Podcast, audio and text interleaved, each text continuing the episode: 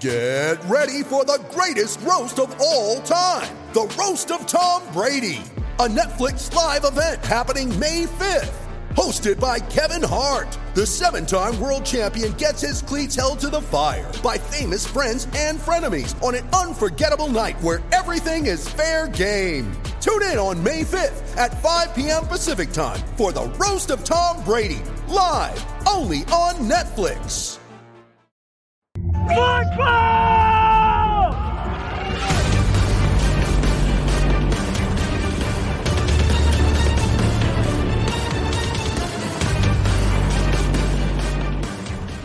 And what is up? Welcome in Wednesday episode of GC Live. Wes Mitchell here, Chris Clark coming at you live, presented by our buddy Clint Hammond of the Mortgage Network, clinthammond.com, 803 771 6933.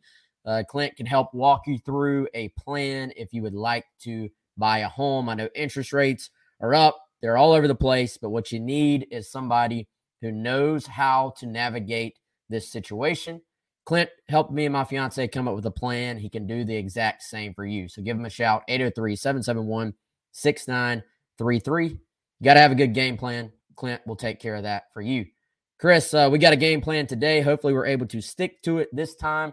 Uh, we've got Nick De La Torre from GatorsOnline.com set to join us at some point during the next hour to give you the Florida view of South Carolina versus the Florida Gators and uh, very curious to learn what he has to tell us about this Florida team. I think we've got a little surface level, at least, grasp of what to expect, what to think about this team, and uh, looking forward to diving in a little bit more to uh, the strengths of this team. They're a nine point favorite over South Carolina, combined with um, you know, why why they've lost four games as well. So I, I think it's going to be an interesting conversation once we get Nick on um, here momentarily. Yeah, should be. Uh, starting with, you know, less the health of the team. They've got, um, you know, some guys that they didn't have at the beginning of the season. Uh, plan on asking him about wide receiver Justin Shorter, who missed the Texas A&M game, one of their usual starters. I think he had started every game this year. Uh, he was out last week, and my understanding is questionable uh, for this week at the very minimum. They will, of course, also be without Brenton Cox, who uh, was dismissed from the team basically after the Georgia game former Georgia Bulldog himself, um, playing well for them. Their top pass rushing threat. He'll be out. Obviously, I'm sure we'll talk about some Anthony Richardson and, and sort of his progression as a passer, the running threat that he is. And also, something I want to dive into, Wes, why has Florida, at least statistically, you know, had some of the struggles that they have defensively? Um, is that kind of a little bit of smoke and mirrors? Are they better than we think? Are they worse than the numbers indicate? Um, that's something that I plan on on asking Nick De La Torre once he can come on soon. So looking forward to diving into Florida, and we'll continue doing that all week. I know on Gamecock Central. Doesn't it? it may, maybe this is just me. Maybe I'm so just uh, locked into our South Carolina bubble that I have not noticed. Um, it doesn't feel like you have as many high profile, straight up dismissals as you used to have. Like I, I don't know. Like it hmm. just it felt like that was a new thing. Now now maybe how how many portal situations, generally speaking, are all right, man, you gotta go. And it's not it's just never publicized that you were dismissed. As I'm talking about it out loud, Chris, that may be the answer to it, but it just right. feels like I've not seen that headline. Insert marquee player known name here has been dismissed. Like it seems like that just doesn't happen, but maybe coaches don't want the negative publicity that comes along with we're we're kicking this guy out because he did something wrong. I did not realize that until you said it. You're right, and then I do think you answered it. It is kind of like the uh the whole resign versus fired thing. You know, we're gonna let you resign. You have no choice, but you can but you can resign uh, type of thing, and everybody saves a little face. No, you're right. I mean, remember uh, the Fulmer Cup? Nobody wants to win that. You you don't. You also don't want to win like the Transfer Cup, where you have like 20 guys transfer out. Uh, but there are a lot of different reasons for that. But but Wes, I mean, we can think of circumstances at several programs, including South Carolina, where somebody transfers and it's kind of a mm, the fresh start thing. That's something you'll hear a lot behind the scenes. They needed a fresh start. Yeah, that, that means you can you can out. resign or you can get fired. Like yeah, you can resign, you can transfer, or you can be dismissed. Yeah. So good point. Yeah. Um, it just I, I don't know I don't know what happened that led to that, but um obviously talented football player. This is and it's a talented Florida team. I, I don't know, Chris, if I've ever seen has there ever been a Florida team in our lifetime that just was not talented? Like these these teams always have talent. Now there it's kind of it's kind of interesting. There have been some Florida teams that haven't been very good in our lifetime. Now, even then, it's a little bit skewed almost. Like I, I don't think of Florida as being an elite program or team anymore, almost. But their down years typically aren't as down, I feel like, as a lot of other teams down teams are. They just haven't been able to find that elite level in a while. Yeah. I like. think they'll have like there'll be one missing element from the team, or you just look at the team and go, why are they not getting more out of that team? You know, and I think there's been sometimes they haven't had a quarterback. Sometimes their offensive line stinks. Sometimes they're not squeezing enough talent, you know, out of that group. I mean, they typically have lots of talent. I mean, man, think think back to when Will Muschamp was there and they were struggling offensively, right? And probably struggling more than they should have been because they were still talent on the offensive side of the football from an on paper standpoint, or even you go and look back at some of the guys that uh, went on to play in the NFL, and you go, okay, probably should have squeezed more out. But you can look at some of those rosters defensively, Wes, and you'll look at like not even the two deep, like the three deep certain years, and you're like, NFL, NFL, and it's like three deep. Like there'd be some freshman who ended up being, you know, really good college player and an NFL player. So always stacked with talent. And that can, man, that can be a differentiator for you, right? Even with a team that, when you pointed out, they've lost some games this year. They are early in the Billy Napier tenure. We know that. Um, but this is a team that's still going to have a lot of talent, and that that always means that you don't throw the record out because ultimately you are what your record is, but but it does mean that this is from a talent standpoint a team that's got a good bit of it. And so it's almost like you look back at the Missouri game. On paper, they don't have as much talent as some at some spots, even South Carolina. They don't have as much talent on paper as Florida. But you looked at Missouri's record and you go, this is a better team than what you have seen. They are capable of playing better. And I think you get a similar, it is different, but a similar feel with Florida. It's a team that has not always maximized what they could do this year. Some of that's probably been competition based. You, you play Georgia, obviously, the week before last and end up losing that football game. Uh, but nonetheless, a good bit of talent collectively and at some key individual spots like quarterback with Anthony Richardson. It's been interesting to me, Chris, as we started to dive into this Florida game this week, and the conversation has turned from Vanderbilt to the Gators.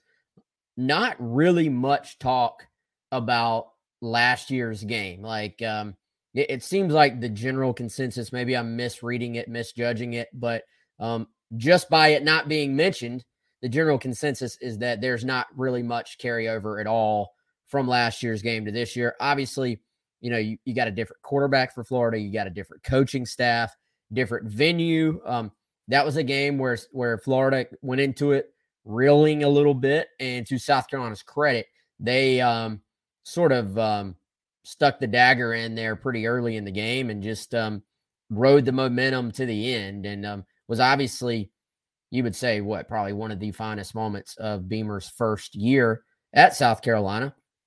But um, just completely different approach. I would I would think to Florida from a coaching staff standpoint this year, and um, you know they're again they're a nine point favorite. I I kind of um, that's about probably what I thought it would be, Chris. So like I'm not sitting here saying I, I disagree with it.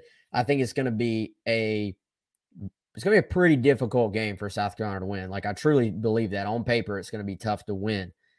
However, it is a little bit interesting to me um, how nobody is talking about that South Carolina did um, sort of dominate the game between the two teams last year.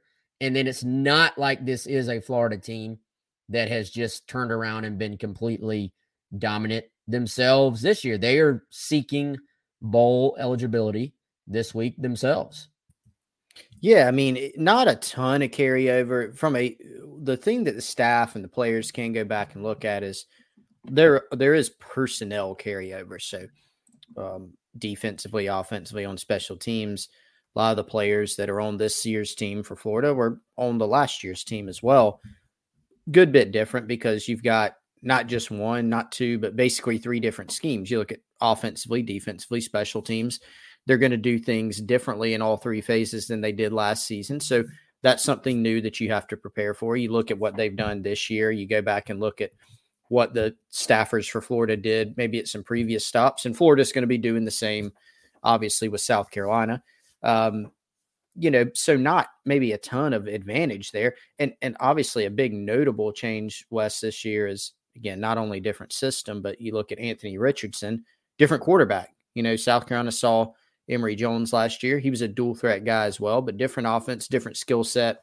And AR 15, as he's known, um, is a guy that he's he's among the most dangerous quarterbacks in the country just because of his ability to break off a long run basically from anywhere and has played, I think, better the last few weeks. So not a bunch of carryover, um, but certainly not a not a game that you know, I think you put this in the toss up category for South Carolina. Is that fair? I mean, even though it's a nine point game, I kind of am putting it mentally in the toss up category just because what'd you say? The FPI has it at 70% Florida? Yeah, just over 70% Florida. I still put it in the toss up category. Now, that's not to say that Florida shouldn't be favored or that I won't ultimately pick Florida. Spoiler, that is where I'm leaning right now for a variety of factors that we'll continue to get into throughout this week. But I don't look that you know I don't put this in the same category as like a Tennessee or even a Clemson, where you go. It, you know, I think this is a little bit different to me. It's like a little bit more in the toss-up category for me. I don't know. I, I could be reading it totally wrong. Where does it compare to Arkansas going into that game? Similar, similar. I, I think I think there are a lot of similarities in that. Um, and you know what? I mean, Arkansas. I might have had higher preseason expectations going in. I mean, certainly to what they've done so far, because they've been disappointing, really. Mm-hmm. I mean, to be quite frank, Arkansas has been a disappointment relative to what everybody thought, and even relative to Florida. I did go into the season, Wes, saying that like the demise of Florida was probably overstated. Like people that just thought they'd be bad. I didn't get mm. it because you looked at mm-hmm. last season, it was very clear they underachieved. You look at what they had on the roster coming back. The figure you figured that Billy Napier would do a solid job with this team in year one. All those factors. I mean, I I think it's kind of similar. Yeah, to that Arkansas game. I don't remember what the line on the Arkansas game was. I don't feel like it was nine though. Is that you remember? Anybody remember? I don't. I will uh, I will effort that here um, in a moment. It seems like it was similar, but I don't remember exactly what it was. We're gonna go out to our guest line now. Uh, Nick De La Torre joining us from GatorsOnline.com. I think we talked to Nick last year on the show as well. So Nick, uh, welcome back, man. How you doing? Doing well. Thank you guys for having me. And uh, man, I think we've been having Chris on the podcast since I was at Gator Country, like in 2013. So uh, always, always down to uh, return the favor. Definitely, man. Uh, we've all been doing this for a while now, it appears. Uh, we've all seen a lot. So uh, tell the Gamecock fans on here, um, you know, big picture view. What do they need to know about this Florida team before we dive in? Maybe, you know, maybe if they haven't watched much of Florida at all, uh, give us kind of that big picture view on what this Florida team's been all about so far. Yeah, uh, it, it's kind of Florida goes as Anthony Richardson does. Um, and at times he's been great. Um, I mean, had a game against Utah where people were like, "Oh man, we forgot to add someone to the Heisman watch list," um, and then had games against teams like Kentucky and USF where uh, it looks like a totally different person. Um, Florida's kind of found its footing um, uh, with running backs Montrell Johnson and, and Trevor Etienne, um, so it doesn't all fall on Anthony's shoulders. Um, in, in, the beginning, they were really trying to throw the ball more and, and, and had a different running back starting, so Uh, they're really finding finding their footing with the running game, um, and then defensively, um, I, I, said, you know, Dan Mullen didn't leave the cupboard bare on the defensive line, but there weren't enough dishes and plates to have a dinner party because um, you really just had uh, a bunch of five star, four star, former five star, four star guys, and then no one behind them. Um, but through you know nine games, ten weeks into the season, you have uh, that depth starting to develop. So you know Florida in the first two three games had defensive tackles playing 68 snaps, and I don't know how a guy that weighs 320 pounds uh, can make it through a game 68 snaps. Um, but they're they're starting to get some more depth there. Um, so Florida's been a, a, team that I think uh, before the season I had them pegged at seven and five, eight and four. Um, you know, when they started two and two and almost losing to USF, I thought, oh man, uh, this team might not get bowl eligible. Um, but I think overall, uh, they've been kind of what we expected them to be um, with the depth issues they've had because of the recruiting in the past um, and a quarterback who's only really started five, six games. Um, you know, uh, I guess now started 10 games now, um, one last year and nine this year. Um, you know, there were some growing pains to be expected. Nick, uh, let, us start on the defensive line there. You, you, mentioned the lack of depth, and obviously Florida was dealt a blow uh, of some sort when Brenton Cox was apparently dismissed from the team after the Georgia game. He was a starter for them. We all know he was a former big time recruit, seemed to be one of their top pass rushers. How has that affected things? I know we don't have a huge sample size. We have what one game, but mm-hmm. how has that affected the depth and maybe the production up front for the Gators? Well, that was one position that Florida really had uh, a bunch of depth at. Um, Antwaun Powell Ryland, who replaced him, had two sacks and a forced fumble um, against Texas A&M. Um, and I, I, think it's it's almost addition by subtraction. Um, Brenton Cox always seemed to be um, more concerned about him than than the Gators. Um, always concerned about how many sacks did I get, how many tackles for loss, uh, I'm the best pass rusher in the NFL, and I have to show it, and, and really worried about his draft stock. And listen, um, if I were 20 years old and uh, good enough at football that people are going to pay me millions of dollars to do it one day, I'd probably worry about that stuff too. Um, but Flores really didn't miss him at all uh, against Texas A&M. Princely Umanmielen, that's a fun one. Um, Princely uh, kind of moved over. He was a he's a defensive end, but kind of moved over to that jack linebacker position um, on third down passing situations. Um, so Florida has a, a, lot of pass rushers: uh, Justus Boone, Princely, um, Lloyd Summerall, Antwaun Powell Ryland. Um, so if they could afford, you know, obviously you don't want to lose someone, but if you could afford to, that's a position um, that you know w- wasn't going to hurt Florida too much. Nick, let's uh, talk a little bit more about Anthony Richardson. Obviously, um, you know, as you said in the open, uh, this Florida team has sort of gone uh, as far as he can take them from game to game. It does seem like uh, he's protected the football uh, a little bit better lately, that they've played much better lately. Um, I guess, how do I ask this? What, what are the differences in his play when it's good or when it's not good? And, um, you know, it seems like when it's good, it's probably a couple of notches above that. He's shown he can be spectacular when um, you know, when he's at his best. Yeah, and and Florida fans come after me when I say this, but Anthony Richardson has the potential to. Florida has the potential to win any game that Anthony Richardson is playing. Um, he has, you know, uh, he could be the answer to what if Cam Newton never stole a laptop at Florida. Like he has that kind of ceiling. Um, he can be that good. I think he gets in his own way at times. I remember talking to him uh, shortly after the Kentucky game, and he's thinking in that Kentucky game about, well, I'm going up against Will Levis, and there's 15 NFL scouts here. I need to show them that I can throw the ball better than Will Levis. And, and, and you want to shake him and be like, listen, Will Levis cannot ever be 6'4, 240 and run 21 miles an hour. So you're taking away the best parts of your game because you think this is what people want to see. They want to see you mm-hmm. be Anthony Richardson. So I think he's almost been his worst enemy at times this year. Um, just thinking too much. And I'm like, hey, you can think about that, but don't think about that when you're getting the snap or, when, you're, or when you're getting the play call from the sideline. That's the that three hour time window is when you need to not think about anything um, like that. So he has the potential to be a, a Heisman winner. Um, he he's just a rare special talent um, as a passer. Um, he's just raw still. He and we've seen it since the spring. His miss is high, and, and you miss low. Uh, normally it'll be incomplete, but when you start missing high, especially when you throw the ball over the middle, uh, that's when you get get some interceptions. He's had seven of those this year.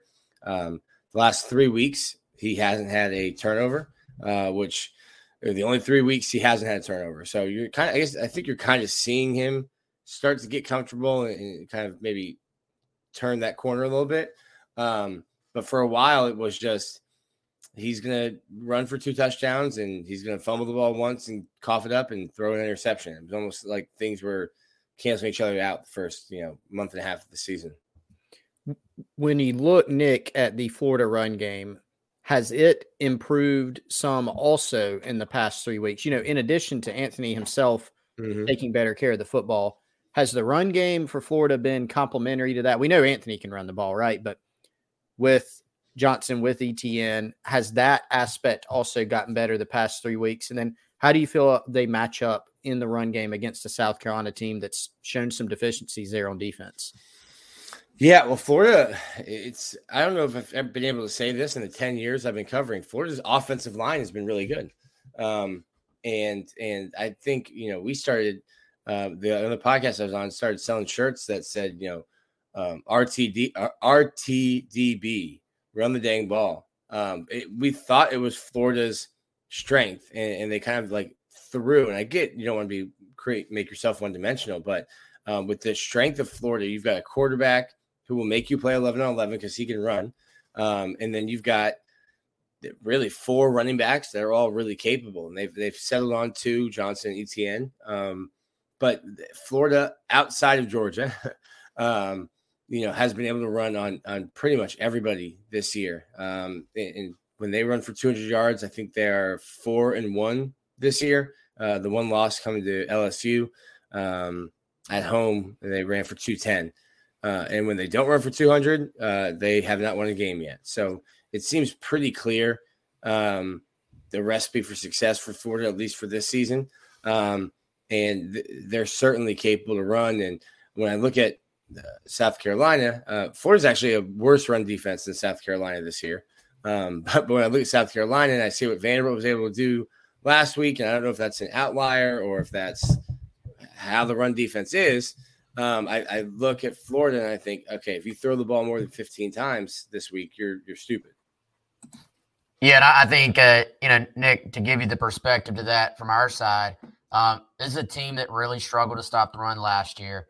There were like some real signs of progress at times this year, I think, and then you look at the last two weeks and you know the way Missouri was able to run the ball mm-hmm. Carolina as well, an offense with Missouri that had not been very good at all um, coming into those games. I think very, very concerning for, for South Carolina from from that perspective. Not probably they'd love for it to be an outlier, but it, it really is not. So um, you know we're looking at it the same way, saying Florida um, really should run the ball just about. You know, I know coaches are going to say they need balance yeah. and all that stuff. They should probably run the ball just about every play as long as they can stay ahead of the sticks as far as down and distance. Um, how, how much do they run? um, Richardson designed run stuff and how much of it is more just uh, the course of a game. He ends up just uh, athleticism taking over, you know, drops back, mm. extends a play, and all their you know, there's six carries just because that's what was available on a given play. They, it's hard to say. They they do a ton of RPO, um, mm-hmm. and and fans have been angry because Richardson has almost seemed to always pass in that situation. Um, they've also um, uh, they haven't done a lot of like read option stuff, um, but Anthony hasn't really been great when they have you know designed quarterback draws or design quarterback runs. Um, he almost is better when the play breaks down, and that's when he really, really has made you know people pay. I think he went the, I think he went the wrong way on his 60 yard touchdown run, and that, that was a scramble. Um, last week, um, he had an 80 yard touchdown run earlier in the year, and that that was a play that just broke down. Um, so yes, they will call design runs for him, but he hasn't been as great or as good um, as he has been when things break down. he's kind of freestyling. Nick, let's move over to defense. Not that we have to be done with Anthony Richardson or offense, but just wanted to make sure I got this in defensively. You know, Florida statistically has not been great. Now, part of that, obviously, they just in the past uh, three weeks, they played Georgia and they played LSU. And those are two of the better teams in the country, of course. But what have you seen from this Florida defense where, you know, kind of what's the good, what's the bad, what's the what's the ugly, if any? Um, the the ugly certainly was 21 missed tackles uh, against LSU. Um, the good, um, I think Florida's linebackers uh, against Florida's linebacker uh, in particular, Amari Burney. Um, I think everyone knows uh, Ventrell Miller um, and the player that he is. He's in his sixth year, so not new. Um, but Amari Burney's had probably his best year um, at, at, Florida in, in, his fifth season with the Gators. Um, the the biggest deficiency for Florida is uh, covering tight ends. Now, listen, I, Brant Kuithe, who's now injured at Utah, he's going to be uh, playing on Sundays. Uh, Brock Bowers might be the, the best player in the country. Um, those two guys torched Florida. Florida doesn't really have, um, if you have a big athletic tight end, Florida really doesn't have an answer for that. So they've been exposed a little bit. Um, as good as I think Ventrell Miller, Ventrell Miller and Amari Burney are as linebackers, they uh, they're going to be two down linebackers in the NFL. They're not, you know, they're not very good in coverage. So there's there's some ways to attack Florida. And, and listen, we're sitting here in in in November. You are what you are. Like what what's on film is is what you have. You're you're not hiding anything. Um, I said that before the Georgia game, and um, and Georgia through through to Bowers and through to Washington all day, all afternoon. So um, there's not much Florida can do if if you're able to attack that. Yeah, certainly be something to keep an eye on this week. Um, South Carolina obviously has Jaheim Bell, but Jaheim Bell having to play more of a running back role at least last week because Marshawn Lloyd was out. Um, so let, us talk game flow. Um, I always like the conversation of, you know, how do we feel like this game's going to play out? How many points is it going to take to win this game? Um, you know, Carolina had a few there in a row where it just seemed like they were going to be more low scoring slugfest. I look at this looking at at Florida's running game and Carolina's run defense, saying, I, I think Florida can score points in this game. I think Carolina, if they're going to have a chance, is going to have to match it or force turnovers, which is something Florida has not done as of late. Uh, Nick, how how do you sort of see this game playing out from like a game flow slash uh, keys to victory type standpoint? Yeah, I'd, I'd be. It's, it's, senior day for Florida, last home game. Um, I'd be surprised if Florida didn't score 30. And I think you're right on uh, with that, Wes. Like, it, I don't think that South Carolina can muddy up and dirty up the game enough um, to to make it a 20 to 17 kind of kind of game um, unless they're forcing a ton of turnovers. So um, I think Florida should be able to score in in the 30s, right around 30. Um, and, and if South Carolina is is going to win the game, I think they're going to have to, like you said, keep up with that. And um, but uh, I've seen many Florida teams this year. Uh, Florida could also go out there and, and turn the ball over five times and score 14. They've made me look they've made me look silly and uneducated uh, many times this year. So you, you, you don't know when you're covering the Gators. Definitely. Uh, hey man, uh, great uh, insight, great info. Appreciate you making the time as always. Um, we'll return the favor tomorrow and, and join uh, y'all's podcast. How has that been, by the way? Uh, th- those listening probably don't know, but y'all do it from uh, from Spurrier's Restaurant. Is that right? Yeah, yeah. They um, just had their one year anniversary uh, earlier this year. Um, they have fantastic cookies, uh, which are Jerri's Jerri's uh, recipe. I don't think Jerri's back there in the kitchen making them, but it's uh, supposedly her recipe. Um, and uh, yeah, there's a bunch of if if if, if you're a South Carolina fan, you're coming down in, it, I would say this: it's essentially a Steve Spurrier museum with some good food. Um, but every uh, Jerri was probably happy they opened it because every bowl game watch that he got is up on the wall and visors and hats. There's South Carolina memorabilia, um, Florida memorabilia. It's uh, it's a really cool environment. I I actually feel like if you're a Gamecock fan going to the game, that kind of feels like a must visit. Like I, uh, Mm-hmm. I think there's been enough time now. You know, there are still some people still ticked off about the way it ended. Y'all got to all get over that. Go check Yeah. out the Spurrier restaurant. Does, does Spurrier ever pop in? Like, He's he there all the time. All the Really? time. Yeah. Okay. He, he'll get on a microphone. He's there all the time. If you're there Friday night, he will he will be there Friday night for sure. I love this. This is awesome. Uh Nick, again, man, we appreciate it. We'll let you get back to it, but uh maybe uh maybe we'll see you and Spurrier at the uh, Spurrier restaurant. All right, guys. That's my best Spurrier. There you go. See Hey, ya. check him out, uh, gatorsonline.com. Y'all appreciate you, Nick. Um we got to start there, man. I I didn't know. I didn't know the head ball coach. I knew he opened a restaurant. I didn't know that they were doing their podcast show Yeah. live. I didn't there. expect Nick to say. I was waiting for. I thought he was just going to say they have great food, but he went very specific. Cookies, and I know that got your attention. How do you know that? Well, you like you like cookies. I mean, it, it- and Nick, I feel like Nick's a guy you can rely on with with a cookie rating. Well, here's the thing, Chris. I, I feel like you got to judge people's um their tone, Yeah. the way they say something. Yeah, Um, for example, Chris knows I have a rating system for food.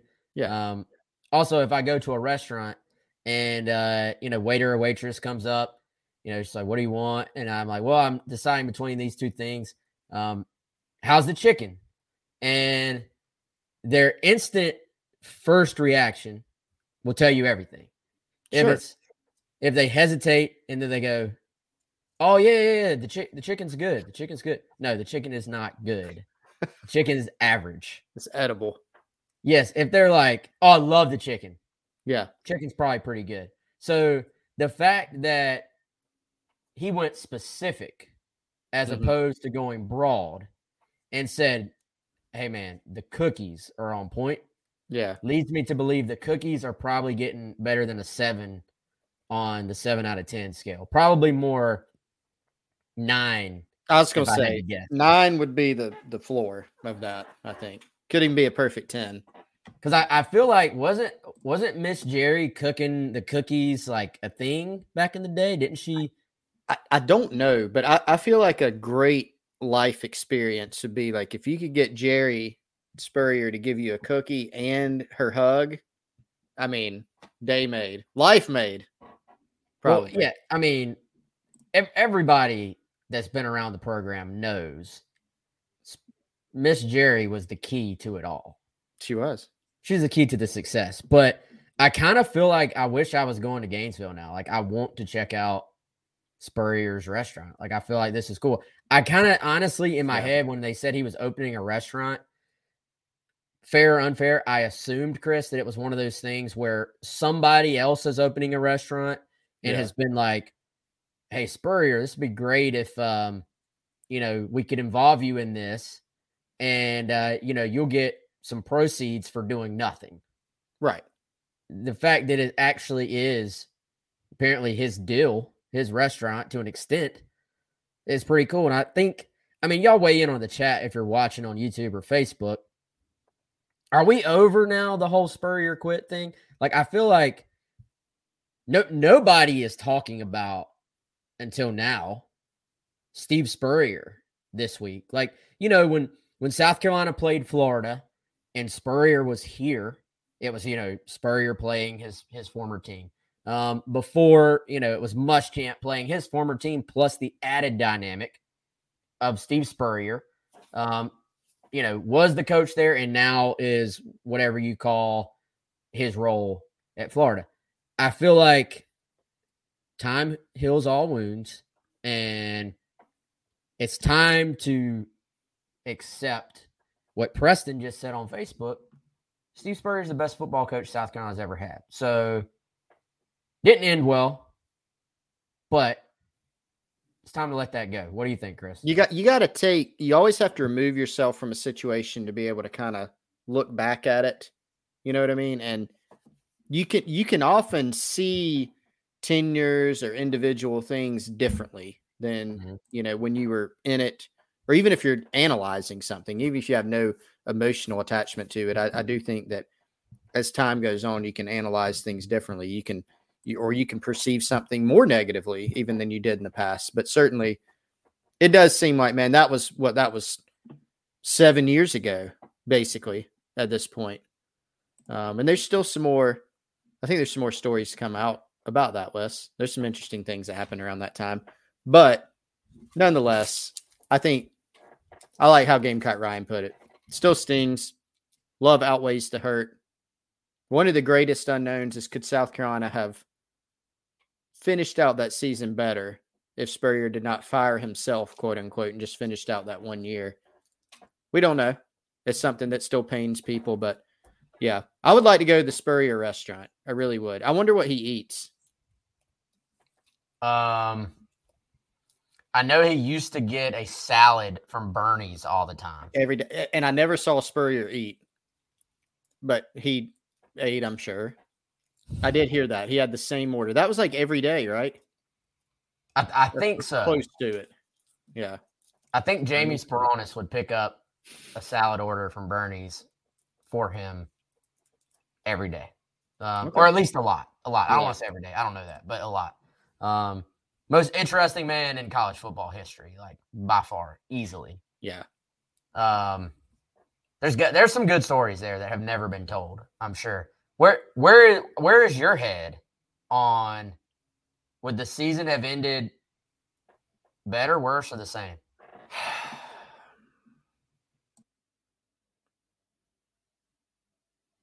I'm trying to think. So how did they do? They they lost to LSU.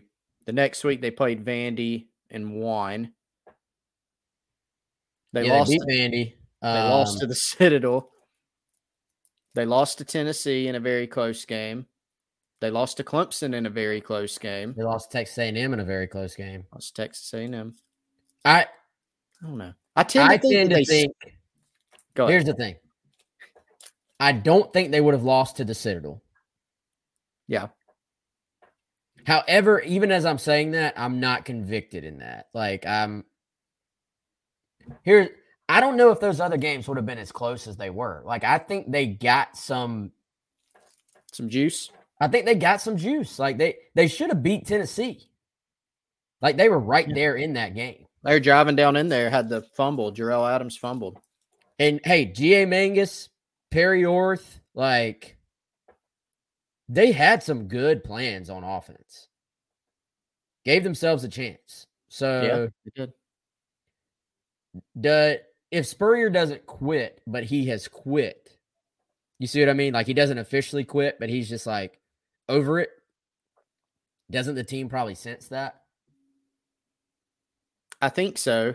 And I think that was maybe one of the reasons. I don't think I think that's why Spurrier did walk away. Spurrier is like the ultimate competitor. I mean, he wanted to beat you in everything. So I think once he realized that he was not effective and maybe his heart was not in it, he walked away. But they, they might have sensed that. I don't know. But you remember how surprised people were that night? Like people didn't know that he had quit. Yeah. They weren't sure. People Like- own the team. People in the program. Staffers were not sure if he'd quit. By the way, I, I think I'm just going to say it. I have been for a while working on an account of that last day. I'm working on it. And I may release it one day. There's more work to be done, but I may do it. It's pretty fascinating. Do uh, don't say it out loud. Do you do you remember who my source was on that? I do. I think um you, they say never reveal your sources. I think uh when you do your account that um I think that can be revealed for for a couple of different reasons, but um I think this I think it's gonna be a really good story. Like I, I feel like this should be released one day. When We you hey, who was the national who was the national guy that had it first? I think I think it was Pete Thamel. No? Oh, hold on. Was Um, there hold on, hold on. Was there a guy named uh Thayer Evans? Yep, yep, yep, yep.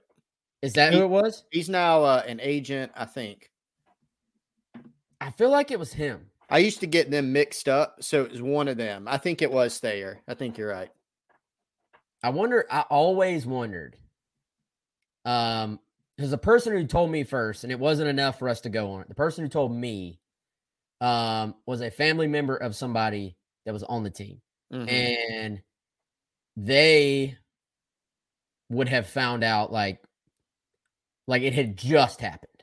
So I Mhm. always wondered who reached out to a national guy and said, "Hey, this is happening," and how it was that quick and that it was enough for him to be willing to tweet it out as like, "Hey, this is happening." Yeah, I, I don't know. This this is fun. We he- he- another idea. We also hmm. accompanying whatever written account. We just need to do like a two hour podcast on it. Yeah, it feels like that's what we're doing right now. I know it is. I feel it is Um, awesome. It's like a long. I wonder if we could get there to speak on that. we can try. That Probably not fun. to give up the source. No, no, probably not. But man, there are some. There's one story in particular on it, like a little sub story that is hilarious. I feel like there's going to be several of those. There'll be several. Yeah, look out for that in the year 2023 uh, from Gamecock Yeah. Central. Yeah.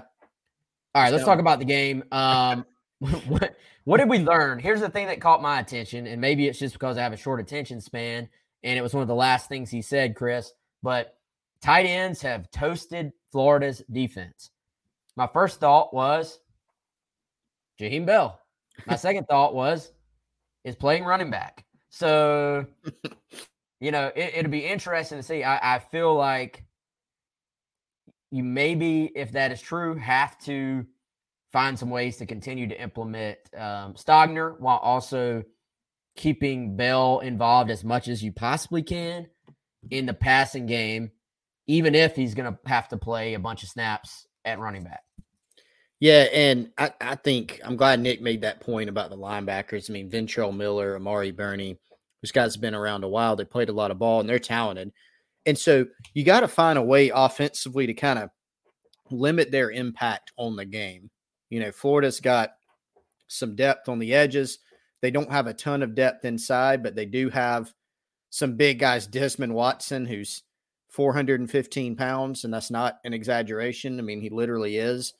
Um, they tend to keep those guys clean, Burney and Miller, where they can go around and and fly around and make plays, um, especially in the run game. They're really good at you know stopping guys behind the line of scrimmage, creating negative plays, not letting you get a lot in the run game, and so you have to find a way to get to the, the second level past those guys. One way to do that is to involve the tight end. Can you take them out of the game with passing concepts? Can you get them blocked up with a tight end on the second level? Can your offensive lineman reach the second level and cover those guys up so they're not able to fly around? So, you know, involving the tight ends, Stogner, Adkins, Trey Kenyon's played some, Bell, if he's at in, you know, some type of whether it's in the slot or at a tight end or an H back, can they do some damage? Not only blocking for the run game, but in the pass game, that would, you know, seem to unlock a good bit for this Gamecock offense.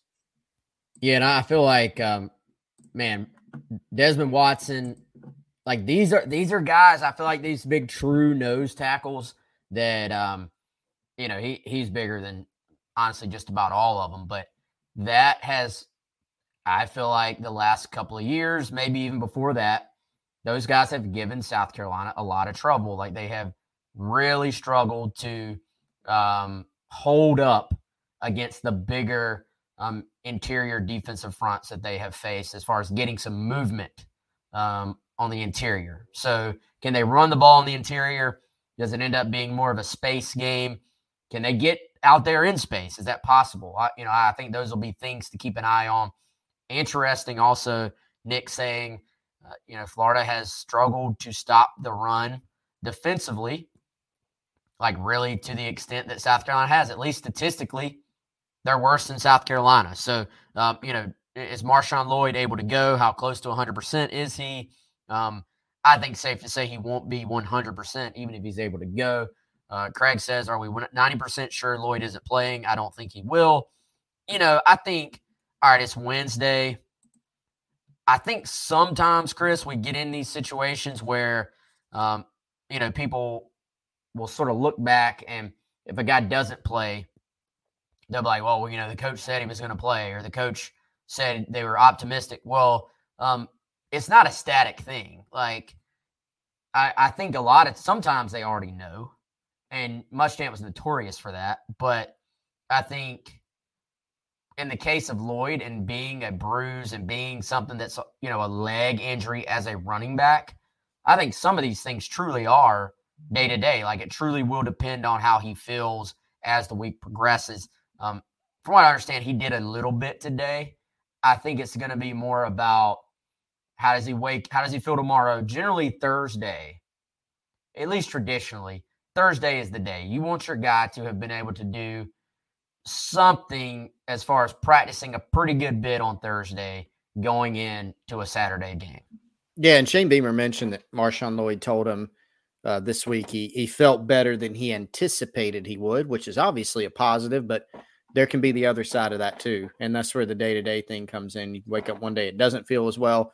We're also discounting the fact that uh, you're not just healing up to go walk around your house or go to work you are healing up to go get beat up again in an SEC football game um, with you know some big old defensive linemen, some linebackers who are really good. You're going to take some hits, and when you're a running back, you're going to take a lot of hits in that exact same area. So you you have to feel good about it all around. You you want to have Marshawn Lloyd available as much as you can. And look, I, I think Wes, we were all talking about it last week. It was a big storyline. Can Marshawn play? Uh, we we had a feeling, and pretty sure that he probably would not as the game against Vanderbilt approached. So, you know, how does that change things? And obviously, it does change things. We saw Jaheim Bell take a bunch of snaps at running back. He got, what, 16 carries in that game. So it changed the calculus a good bit for South Carolina. I think it's amplified in this game. Um, not that South Carolina would be incapable of moving the ball against Florida. Not that uh, don't want to bring any doom and gloom to it for sure. But against a team in Florida that look, this is going to be a more difficult game uh, against Vanderbilt. I think Lloyd's absence, if if he's limited or if he can't play at all, would be more noticeable against Florida, and so that's going to mean you have even more to figure out offensively in terms of how you're going to attack him. Yeah, and I, I think um, I'll say this, man. I thought Jaheim, all things considered, um, you know, the fact he's playing a position that he did. Now, he did. I think this was valuable that he took reps at running back in the preseason and had done some things in the backfield that had to be valuable um, as opposed to just inserting him in there completely on the fly blindly. But obviously, there was some, uh, it was going to be a bit of a transition, going to be more of a true running back last week.